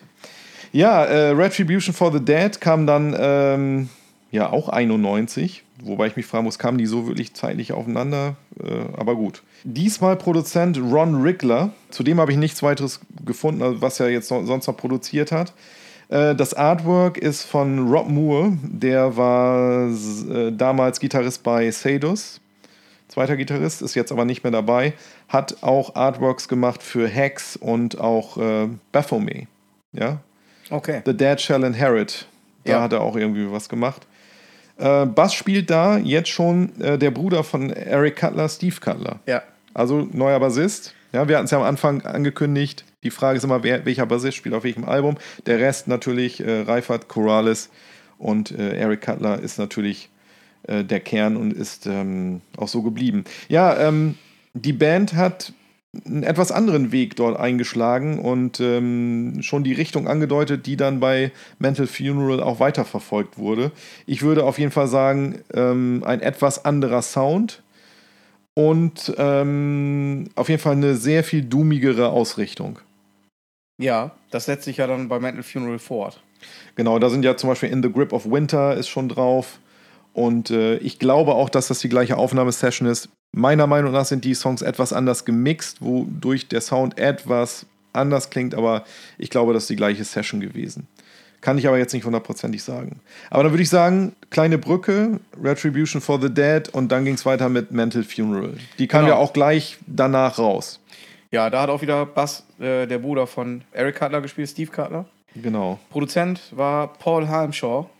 Das ist der Gründer von Peaceville. Genau, der hat, äh, was ich auch gar nicht so wusste, der war, ist ja auch Drummer gewesen bei äh, Sore Throat. Und äh, der hat tatsächlich diese ganzen äh, ikonischen Peaceville-Bands produziert. An, äh, also zumindest so die ersten Alben, ne? Anathema, Paradise Lost, My Dying Bride. Wobei Ron Rigler wieder als diesmal als Engineer auftaucht. Okay. Ja, was gibt's noch zu dem Album zu sagen? Also das Cover äh, haben wir wieder den gleichen, der auch die zweite Version gemacht hat von Savage Survival. Genau, also Kev, der- Kev, Walker, hat wieder das Cover gemacht, also der auch diese Zombie-Ärzte da gemacht hat. Dazu kann ich sagen, dass die Band wenig Vorgaben gemacht hat. Und äh, das Einzige, was sie ihm gesagt haben, ist, ähm, stell dir vor, du bist dabei, in deinem übelsten LSD-Trip gerade zu verrecken. Ja, das passt. Das gab es als Vorgabe, okay. Auf jeden Fall ist es wohl so gewesen, dass die Band das Artwork zunächst nicht sonderlich mochte. Weil? Weil ich gedacht habe, was soll das sein? Was zum, was zum Geier ist das? Ja, Ja. das ist ja, ich weiß, wie würdest du das beschreiben? Was, was, was ist das? Das ist eine formlose Masse von Mit irgendwelchen Augen und, und, und Zähnen, Zähnen. und ja, ja, Gedärm. Genau. So. Ja. ja. Ja, keine Ahnung, aber das Cover ist, glaube ich, aus heutiger Sicht das ikonischste von, von Ja. Autopsy, oder? Das hat Chris Reifert auch gesagt. Äh, Und zwar, wie ich gerade schon sagte, die Band war nicht begeistert von dem Artwork zunächst. Heute haben das Leute irgendwo auf ihrem Körper tätowiert. ja, ja, auch das schon gesehen, stimmt. Ich habe es ja schon gesagt, Mental Funeral ist mein Lieblingsalbum von Autopsy, weil da einfach äh, so viele Hits drauf sind und ähm, es sind auch zwei Instrumentals drauf Ja, und zwar Flash Crawl. Tja, ja wo, man, da merkt man wohl schon, schon an, anhand der Titelauswahl von, von Autopsy merkt man schon, dass sie da sehr stilsicher insgesamt sind. Ich weiß gar nicht, wie viele Bands sich nach Titeln von Autopsy benannt ja, haben. Bonesaw gibt es als Band. Ist auch ein Instrumental. Äh, es gibt eine Band, die heißt Mental Funeral. Ähm, ja, und die, das ist auch alles Oldschool Death Metal oder natürlich Autopsy beeinflusst. ja, und wer hätte es gedacht, es gibt eine Band, die heißt Slaughter. Day. Ja, völlig bescheuert. Verrückt. Ja, natürlich. Wir haben uns da bedient, weil uns das Album natürlich eine ganze Menge bedeutet. Warum ist das so? Ja, das äh, liegt auf der Hand. Also auf jeden Fall, ähm, meine Lieblingstracks von diesem Album sind In the Grip of Winter, auf jeden Fall. Ich glaube, deine auch wahrscheinlich. Ne? Ja, das ist natürlich Also der Oberhit. der Oberhit. Dann Twisted Mass of Burnt Decay, großartig. Ähm, Slaughter Day natürlich. Und Hole in the Head finde ich super. Okay, ich habe noch Torn from the Womb.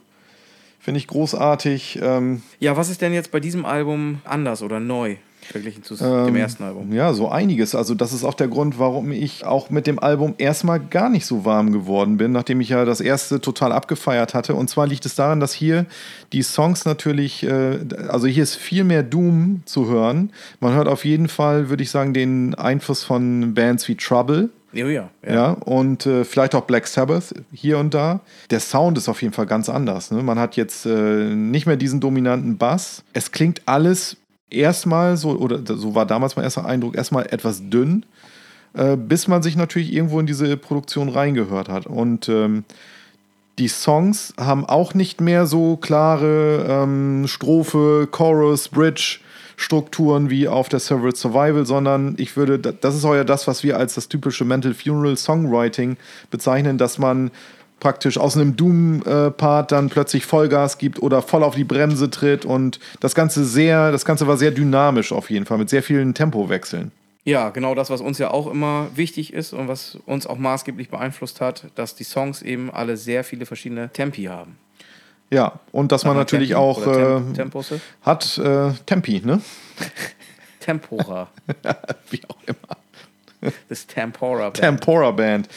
Ja, das hat Reifert auch gesagt. Er fand es immer unfassbar langweilig, äh, ähm, wenn, wenn Bands einfach stumpf immer in dem gleichen Tempo und in dem gleich- gleichen Takt geblieben sind. Und ähm, äh, ja, die Band fand es wohl da schon sehr reizvoll, immer einfach auch sehr viel Dynamik reinzubringen und auch eben dann mit, mit so, ja, schnellen Ausbrüchen nach irgendwelchen Doom-Parts dann auch zu überraschen. Und das ist ähm, auf jeden Fall anders auf dem Album oder zum ersten Mal dort zu hören, würde ich sagen. Auch noch interessant ist, das sind die Songübergänge. So einige Sachen, da wusste ich immer nie, ist das jetzt ein neuer Song oder gehört das noch zu dem Song davor? Ja, das beste Beispiel ist ja das Ende von In the Grip of Winter. Ja. Der Song hört irgendwie auf und dann fängt Ja. der auf, fängt auf einmal ein neues Riff Ja, an. und man denkt, okay, das ist jetzt ein neuer Song. Ne? Ja, ja. Aber nee.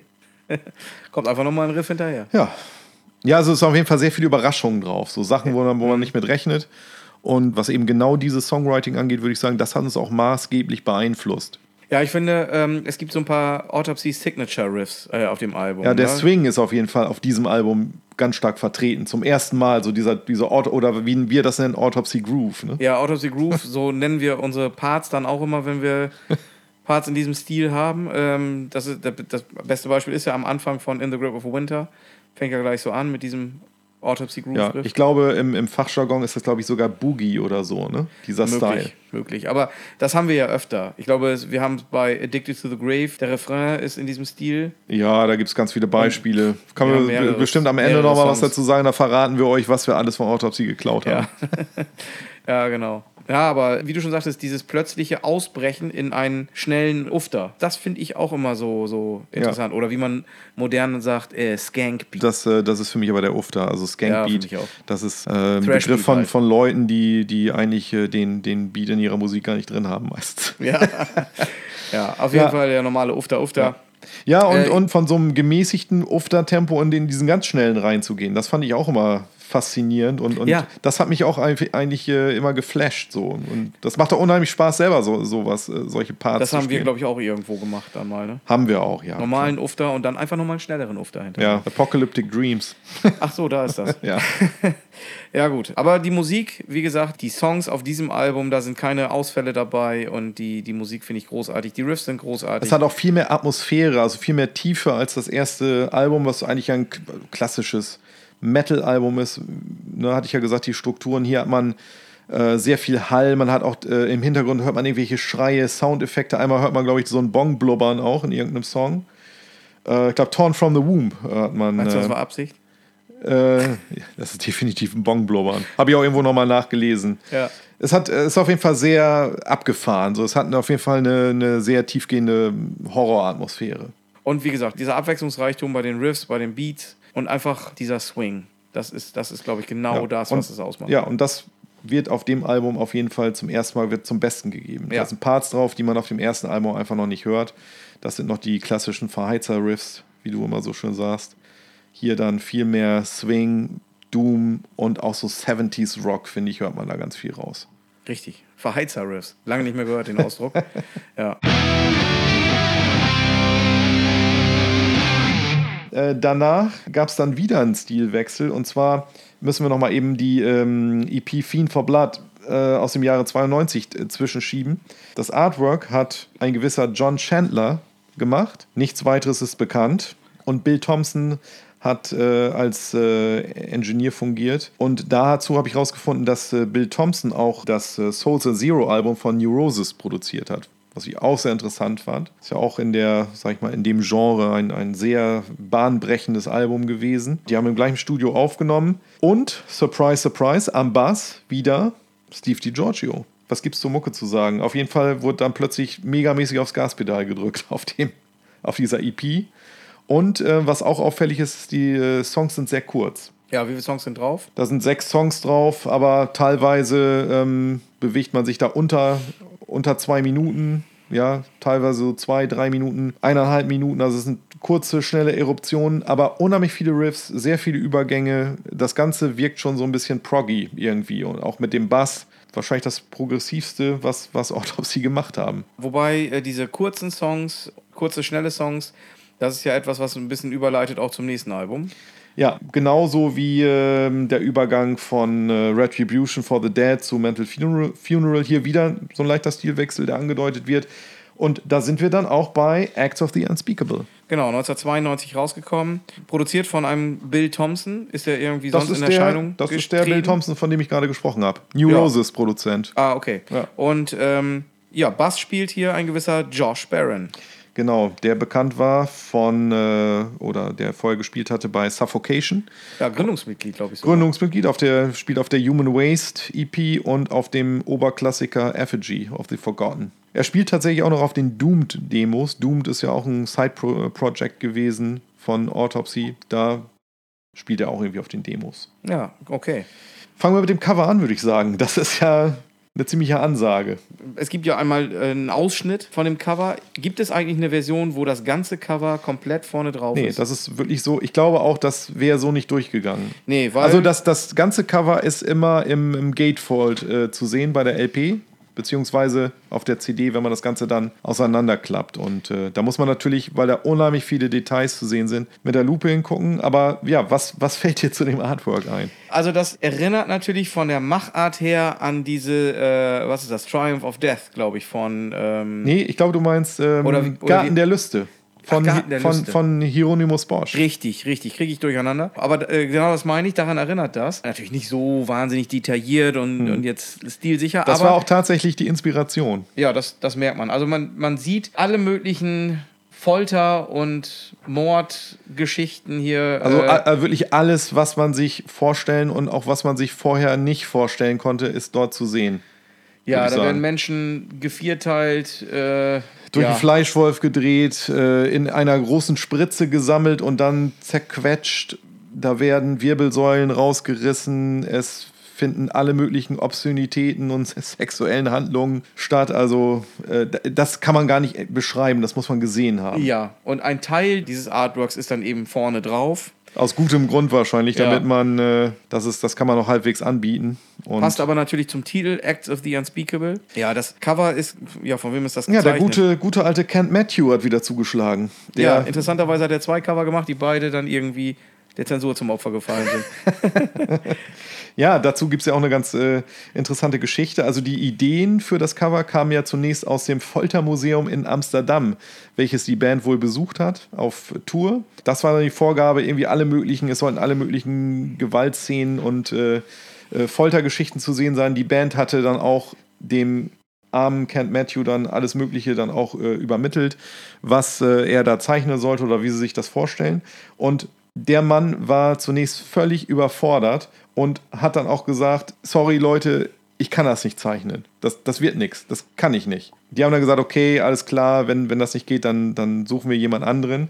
Und äh, nach einigen Tagen war er allerdings wieder Feuer und Flamme äh, für dieses Projekt und wie du es ja schon angedeutet hast, er hatte Bosch entdeckt, Garten der Lüste und daran hat er sich dann so vom Stil her oder vom Aufbau her orientiert und die Band sagt selber, am Ende waren seine Ideen, die er da verwurstet hat, noch viel widerwärtiger als das, was die Band ihm vorgegeben hatte. Also die Erwartungen wurd- wurden sozusagen übertroffen. Das passt aber ja auch insgesamt zu den, zu den Titeln. Einer meiner Favoriten ist hier Necro Cannibalistic Vomitorium. Ja, ein wahres Meisterwerk der, der Lyrik. Ja, ist auch einer der besten Songs, finde ich. Death Twitch und Funeral Reality. Das sind meine, meine Favoriten hier. Also was das Musikalische angeht und so. Aber die Titel, ja, lassen natürlich keine Wünsche offen. Ja, also meine Favoriten sind äh, Your Rotting Face. Da habe ich tatsächlich auch mal, zumindest vom, vom Stil her, einen Riff äh, für, für Slaughter Day geklaut. Frozen with Fear, Acts of the Unspeakable, mit dem natürlich ikonischen You fucking whore, fuck you. Ja, super. Welches ich auch ganz gerne mal benutze für, für Sound, Mikrofon-Soundchecks. Äh, Habe ich auf jeden Fall schon mal gemacht. Dann Spinal Extractions mit dem Schweinegrunzen am Ende. Auch da muss, das hat uns immer tierisch amüsiert. Und ja, ist auf jeden Fall eine große Auswahl, weil das ganze Ding hat 18 Songs und das deutet ja auch schon darauf hin, was anders ist als auf Mental Funeral. Nämlich, Die Songs sind kürzer, ja, und sie sind, äh, ja, gar nicht so, vielleicht nicht so durchdacht, sondern einfach mehr auf den Punkt. Könnte man natürlich positiv ausdrücken. Aber sie sind, sie sind teilweise ein bisschen strange, es sind, es sind eigentlich so kurze Ausbrüche. Also das Ganze ist natürlich ähm, wie schon angedeutet auf der Fiend for Blood EP, ähm, sehr schnell, sehr kurz. Es passiert unheimlich viel. Es sind ganz viele Riffwechsel. Es gibt kaum noch Wiederholungen oder klassische Refrains. Äh, die Band macht einfach, was sie will. Fast schon anarchistisch da irgendwie. Ja, also man merkt, dass das ähm, auf jeden Fall auch das Level der Sickness äh, wird auch mit jedem Album äh, gesteigert. Was das Artwork angeht und auch die Mucke, das spiegelt sich ja auch in der Produktion wieder, weil man merkt, das Schlagzeug klingt wirklich wie ein Schuhkarton. Die Gitarren klingen sehr warm und weich und auch gar nicht noch nicht mal hart irgendwo. Die klingen sehr homogen, aber irgendwie so das Ganze passt irgendwie nicht zusammen. Und Reifert ist auf jeden Fall voll drüber, weil die Vocals sind mega laut. Was ich natürlich geil finde, er hat in jedem Song irgendwie andere Vocal-Effekte. Also wird ganz viel mit den Vocals gearbeitet, was ich persönlich ja super finde, weil meistens ist es ja so auf Death Metal-Alben, dass da ein Sound eingestellt wird und dann auf jedem Album ist das gleich. Und das finde ich faszinierend auf dem Album, finde es sehr cool, dass die Vocals immer speziell einen speziellen Mix haben, beziehungsweise einen speziellen Effekt, was natürlich sehr zur Stimmung eines ja, jeden Songs dann auch beiträgt. Ja, das ist mal außergewöhnlich. Das, das hört man nicht oft. Ja, gut, Kritiker könnten sagen, das ist nicht homogen, aber das macht ja nichts. Aber ich finde, da, gerade da wird sehr viel mit dem, äh, man sagt ja immer, gerade im Death Metal ist, ähm, sind die Vocals eigentlich ein weiteres Instrument. Und gerade da wird das deutlich, finde ich. Oder da kann man es anhand dieses Albums, kann man das sehr gut verstehen oder verdeutlichen. Ja, auch hier wieder zwei Instrumentals drauf. Spinal Extractions mit den entsprechenden Pick Squeals. Ja, am Ende ja, der Grunzer, ne? Ja, und Lobotomized. Ja, Lobotomized ja. auch als Vorlage für äh, eine norwegische Band. Wieder da haben wir wieder Bandnamen und natürlich nicht zu vergessen Funeral Reality. Insider kennen das. Der gute alte Schwede, der hier als Einmannprojekt da äh, diesen Autopsy-Sound. Ja, äh, Autopsy-Worship kann man schon sagen. Ja, ja, genau. Auch da wieder liebe Grüße an dieser Stelle. Ja, und natürlich totale Empfehlung. Wer auf Autopsy abfährt, auf jeden Fall die Band ähm, Funeral Reality anchecken. Ja, was gibt's noch zu sagen zu Acts of the Unspeakable? Oder machen wir weiter? Du hast noch nichts zum Sound gesagt. Wie findest du den denn? Ja, ich finde den okay. Also, du hast ja schon erwähnt, äh, äh, Schlagzeug klingt wie eine Pappschachtel. Ich finde den gar nicht so scheiße, den Sound, kann ich sagen. Ich finde Metal Funeral in allen Belangen das beste Album, aber auch vom Sound her.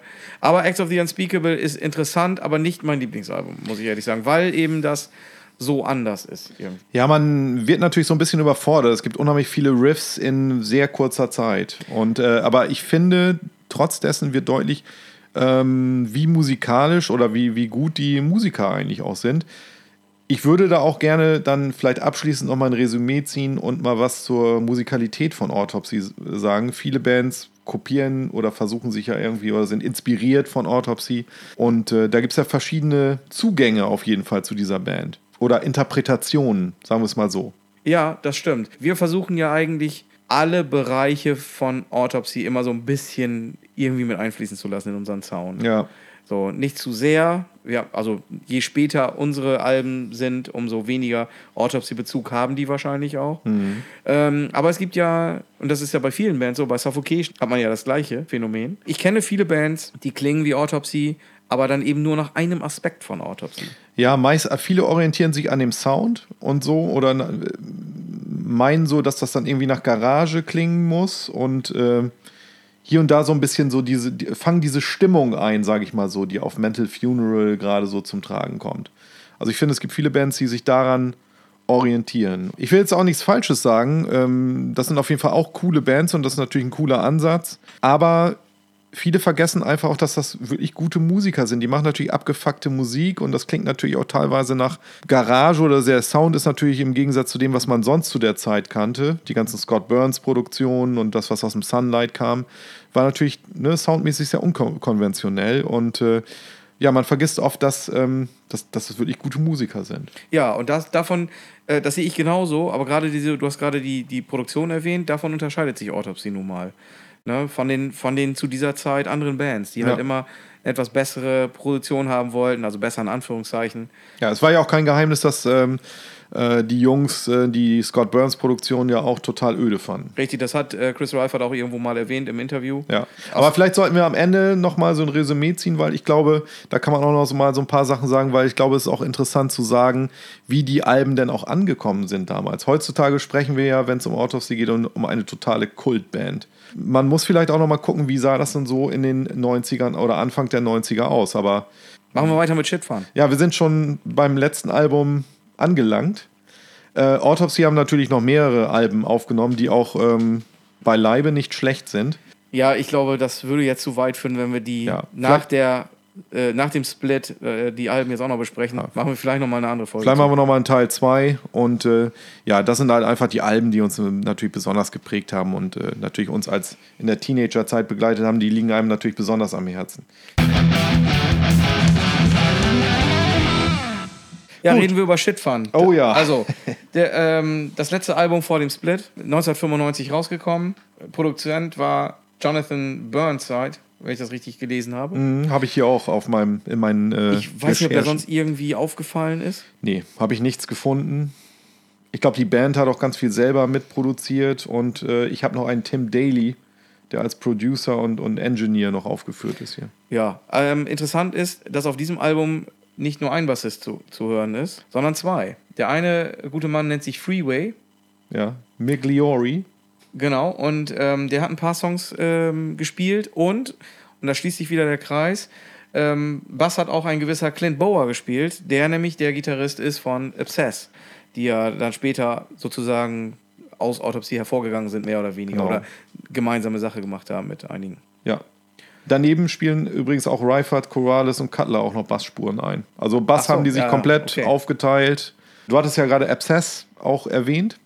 Auf jeden Fall äh, lässt sich sagen, dass hier die Songs ursprünglich schon für Abscess vorgesehen waren. Es war schon klar, dass die Band sich auflöst. Der Grund war, ähm, ich weiß nicht, hast du dazu was gefunden? Nee, also Also das war wohl die, die äh, Tour, die vorangegangene Tour. Wir hatten ja schon gesagt, wie groß waren denn Autopsy und wie abgefeiert wurden die.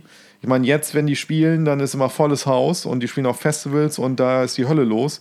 Aber der Grund war tatsächlich, das ähm, hat Chris Reifert in irgendeinem Interview gesagt, dass äh, die letzte Tour war viel zu lang und war total mies und auch mega schlecht besucht.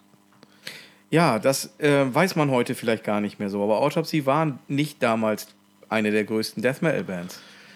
Ne? Also die, zumindest war das anders als heute. Heute sind die Headliner auf Festivals. Ja.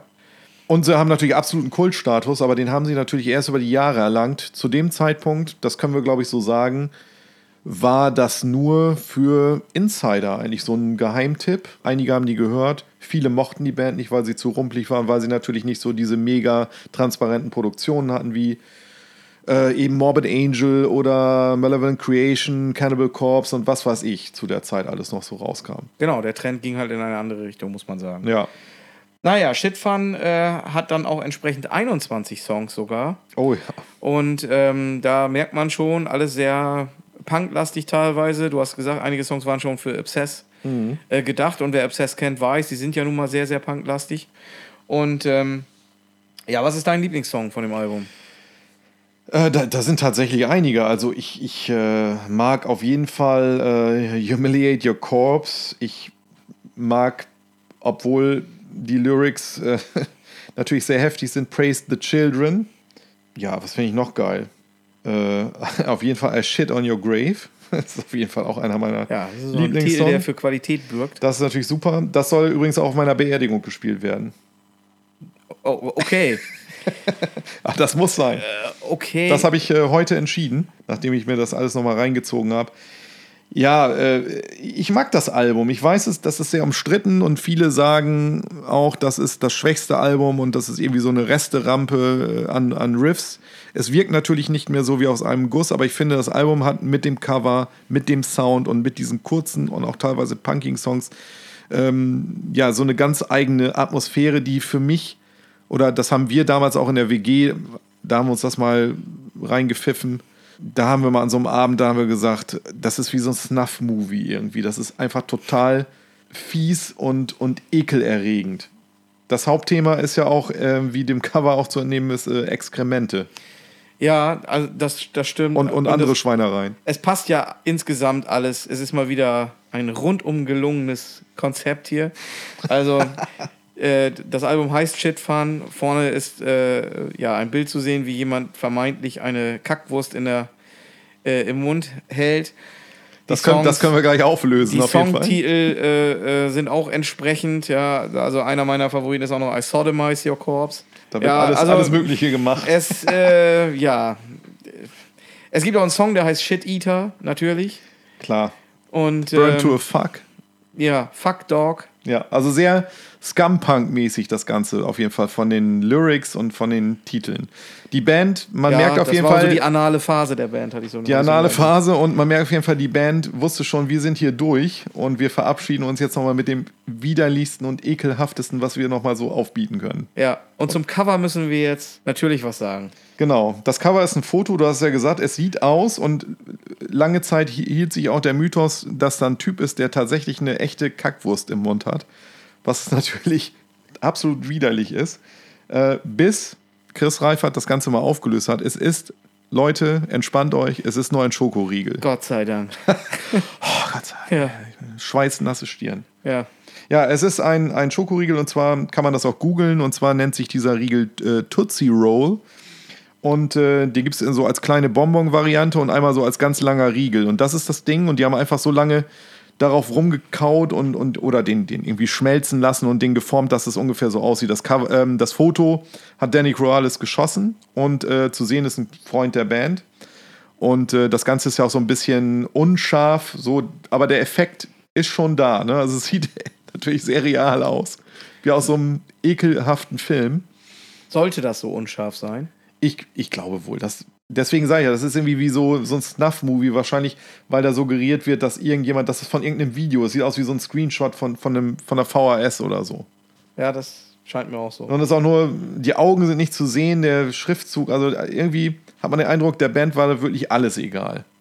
Ja. Und ich glaube, das Logo haben sie auch noch so scheiße braun-mäßig angepasst, ne? Ja, genau, genau. Äh, Das, zum Logo kann man ja sowieso sagen, die haben ja eigentlich auf jedem Album immer ihr Logo leicht verändert. Ist immer ein bisschen anders. Ja, gut, auf den, auf den ersten beiden ist es relativ äh, ähnlich. Aber dann auf der äh, Acts of the Unspeakable ist das Logo wieder anders. Da ist äh, jeder Buchstabe hier aus irgendwelchen Figuren, ne? Figuren zusammengestellt.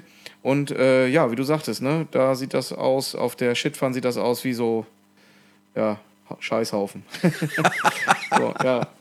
Also, ja, also es ist wirklich ein, ein, ein Konzeptalbum über, über Scheiße. ja. Das kann man wohl sagen. Und ja, was kann man über dieses Album sagen? Wir haben ja schon gesagt, sehr punkig, unheimlich viele Songs. Kurze Eruptionen, teilweise unter einer Minute. Ja. Songs mit zwei Riffs einfach so rausgerotzt. Ähm, Reifert gurgelt da perverser denn je. Wie würdest du den Sound beschreiben? Schwer zu sagen. Ist der viel anders als bei der Acts of the Unspeakable?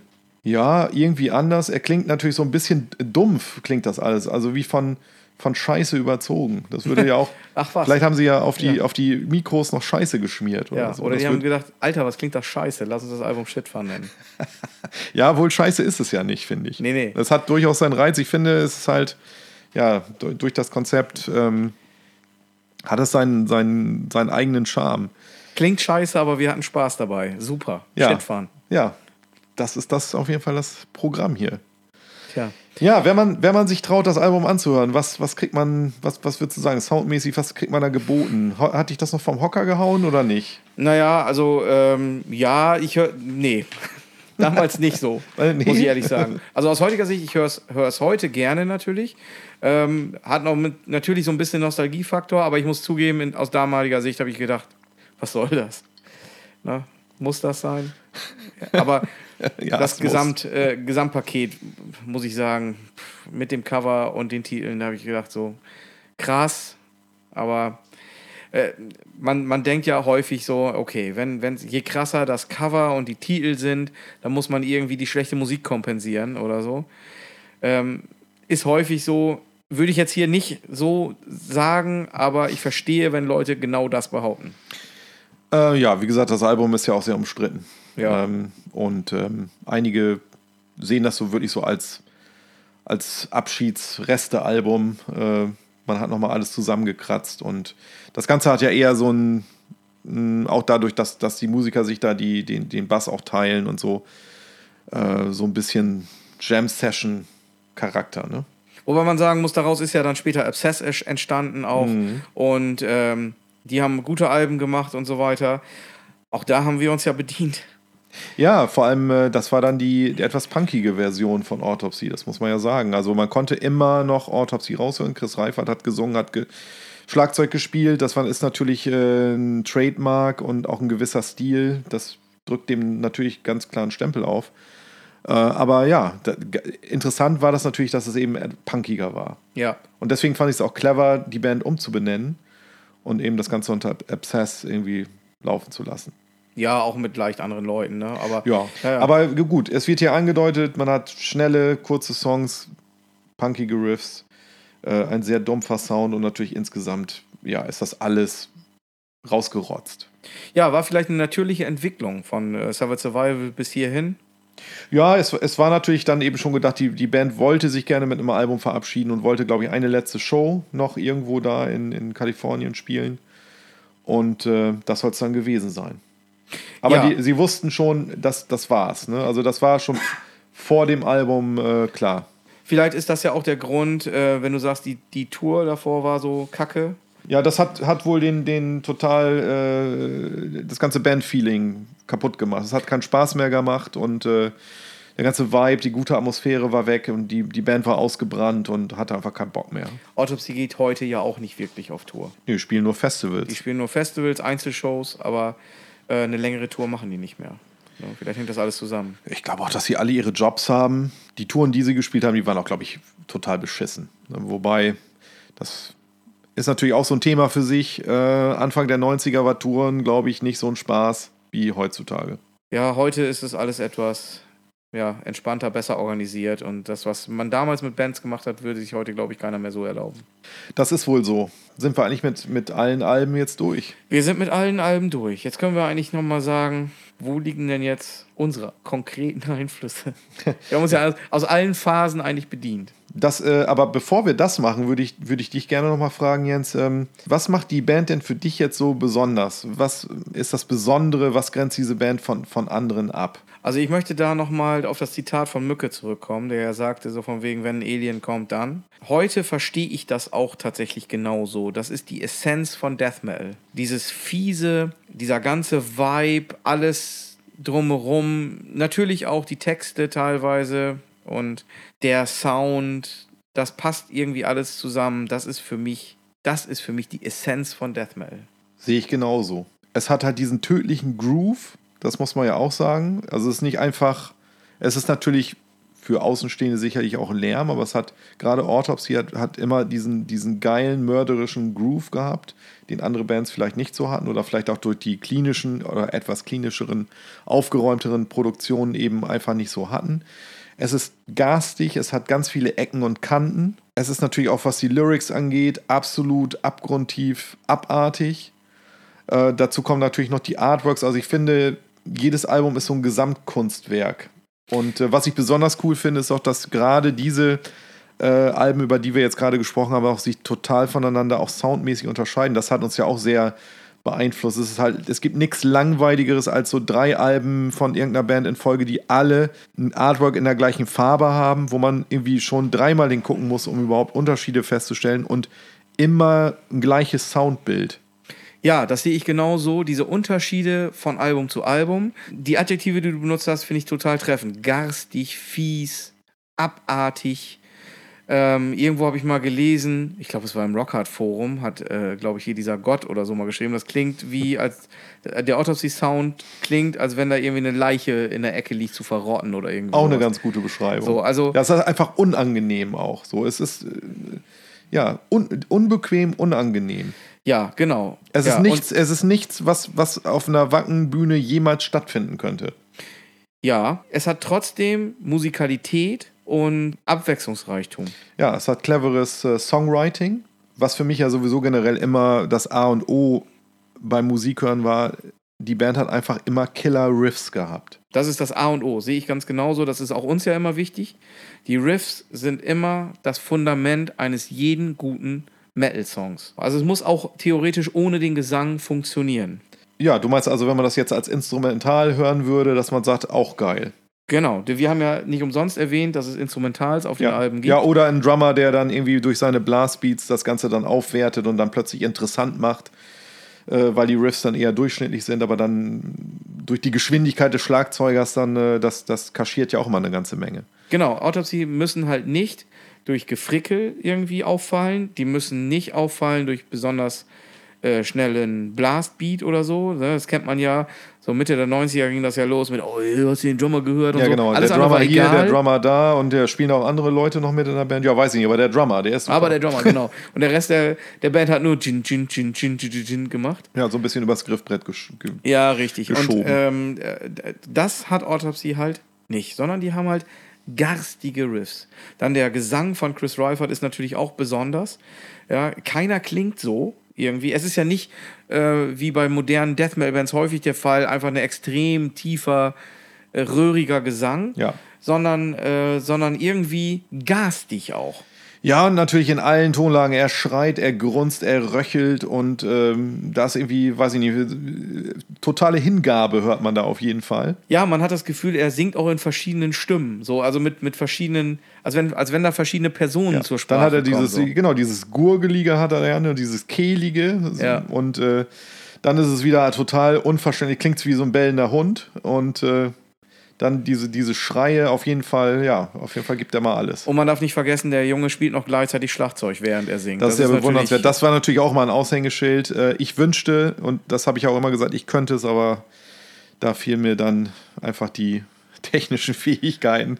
Aber Hut ab, äh, das natürlich live zu bringen und das über, was weiß ich, über eine Stunde da irgendwo live zu spielen und Schlagzeug spielen und zu singen. Und ich muss auch sagen, äh, Reifert ist ein sehr guter Schlagzeuger. Ähm, vor allem was die Fills angeht. Ähm, also besonders empfehlen oder, oder würde ich da auf jeden Fall nochmal die Fiend for Blood auch reinzuschmeißen, weil da, was er da an Filz spielt, auch mit welcher Geschwindigkeit, ist wirklich beeindruckend. Also das ist schon ein richtig guter Drummer. Ja, und ich glaube, er hat im Interview irgendwann mal gesagt, er versteht nicht, warum man ein Album nicht einfach live einspielt. So, und ähm, ich glaube, das kann man vielleicht hören auch, dass die natürlich das Album weitestgehend live einspielen. Also sprich, das ist dann One Take. Ja. Und ich vermute mal, dass die dann im Nachhinein nur irgendwelche Fehler ausbessern oder, oder ähnliches. Das wird, werden die heute auch noch machen. Aber es wirkt auch so. Es wirkt wie aus einem Guss und es wirkt nicht irgendwie Ja, zusammengeschustert. es hat immer noch diesen, diesen Spirit, ne, dass man so ein, bei der Band irgendwo im Proberaum steht und, und es klingt halt nicht allglatt und ne, glatt Ja. gezogen. Man, man hört einfach eine Band spielen, wenn man sich die Alben anhört. Übrigens auch noch bei den neuen Alben ist das der Fall. Ja, das stimmt. Ab und zu klingt es vielleicht auch ein bisschen schief. Ja, da wäre vielleicht Autotune vielleicht nochmal ganz gut gewesen, aus heutiger Sicht. Mhm. Aber das macht den Charme vielleicht auch aus. Auf jeden Fall. Das ist bei, also so eine Band wie Autopsy äh, mit so einer klinischen Produktion würde niemals funktionieren, da bin ich mir ganz sicher. Ja.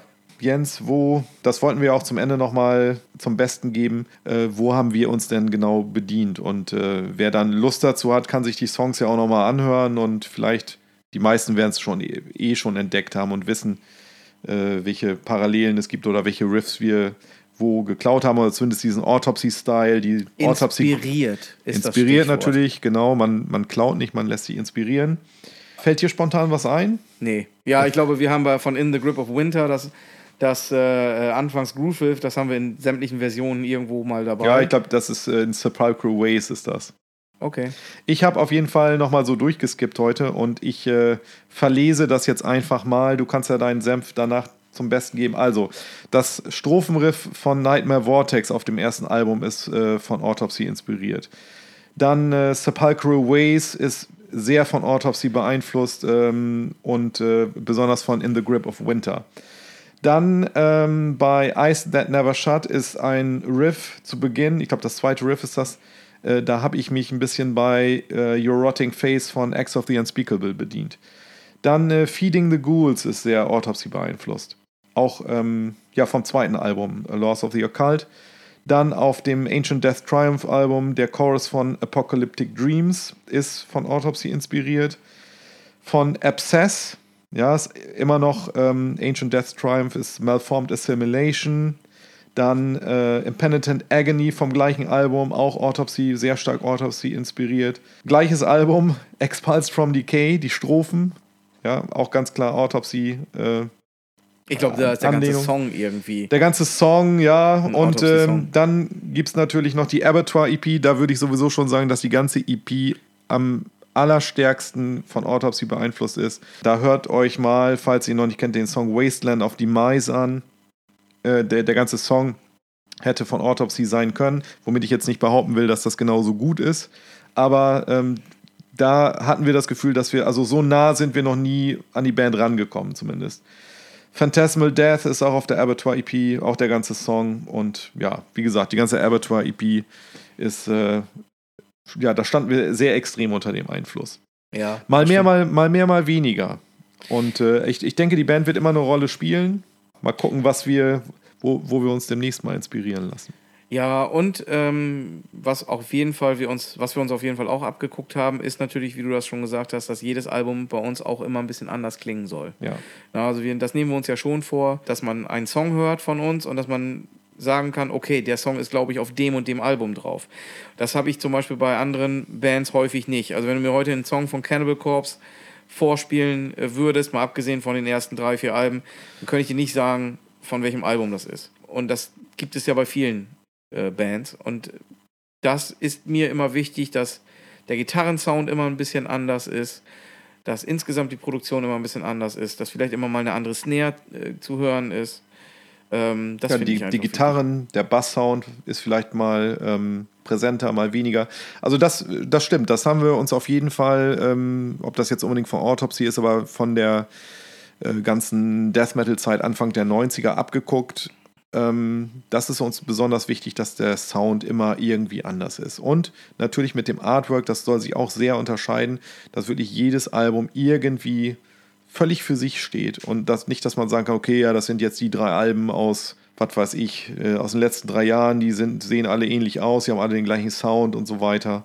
Und das Songwriting natürlich. Dieses dynamische, dieser Wechsel, wo manche vielleicht sagen, ja, äh, das ist ja jetzt plötzlich voll auf die Bremse getreten, gerade habt ihr doch noch schnell gespielt, warum spielt ihr jetzt plötzlich ganz langsam? Was keine Breakdowns sind. Nein, nee, das, das stand tatsächlich irgendwo mal, wurde das als Breakdown bezeichnet, aber das möchte ich mir verbitten. Wir haben in unseren Songs gibt es keine Breakdowns. Wobei das natürlich eine Definitionsfrage ist. Ja, trotzdem. Und äh, ja, das hat uns auf jeden Fall auch sehr beeinflusst. Dieses Dynamische und dass man auch aus einem Doom-Riff plötzlich mal durchstarten kann und schnell werden kann oder plötzlich auf die Bremse treten. Das ist auch, glaube ich, so ein Trademark. äh, Das haben wir uns so ein bisschen abgeguckt, sicherlich von Autopsy.